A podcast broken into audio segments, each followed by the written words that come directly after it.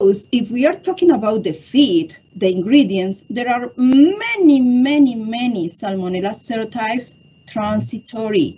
You can find this once in the year, okay? Yeah, that's good. That is very common.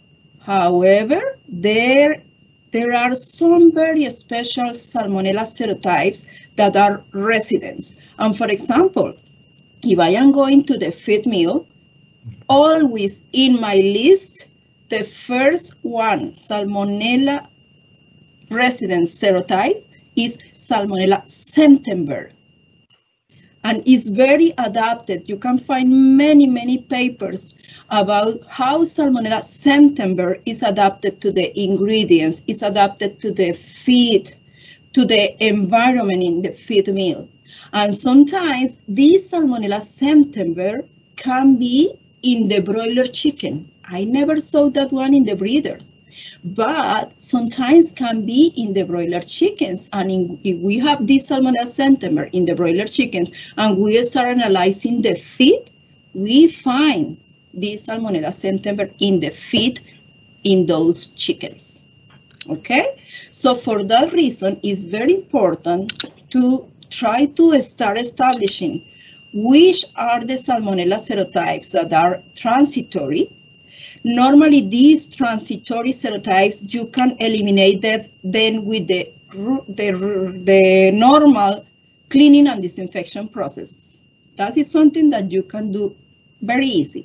But the ones that are residents is something that you can't, you can't eliminate them with the regular process. And the best example in United States is Salmonella Kentucky. Okay. Salmonella Kentucky has very few reports related with human health.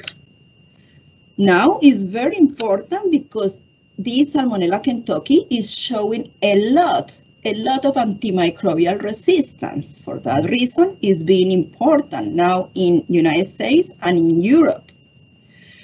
But one of the most important things of Salmonella Kentucky is that it can be everywhere because this Salmonella has a special mechanism to survive in the environments, in the chickens, in the processing plant, etc.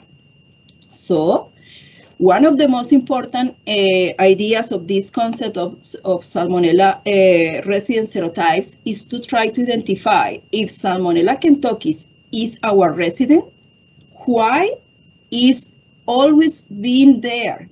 Maybe our cleaning and disinfection uh, protocols are not good for that serotype, but could be very good, for example, for enteritidis.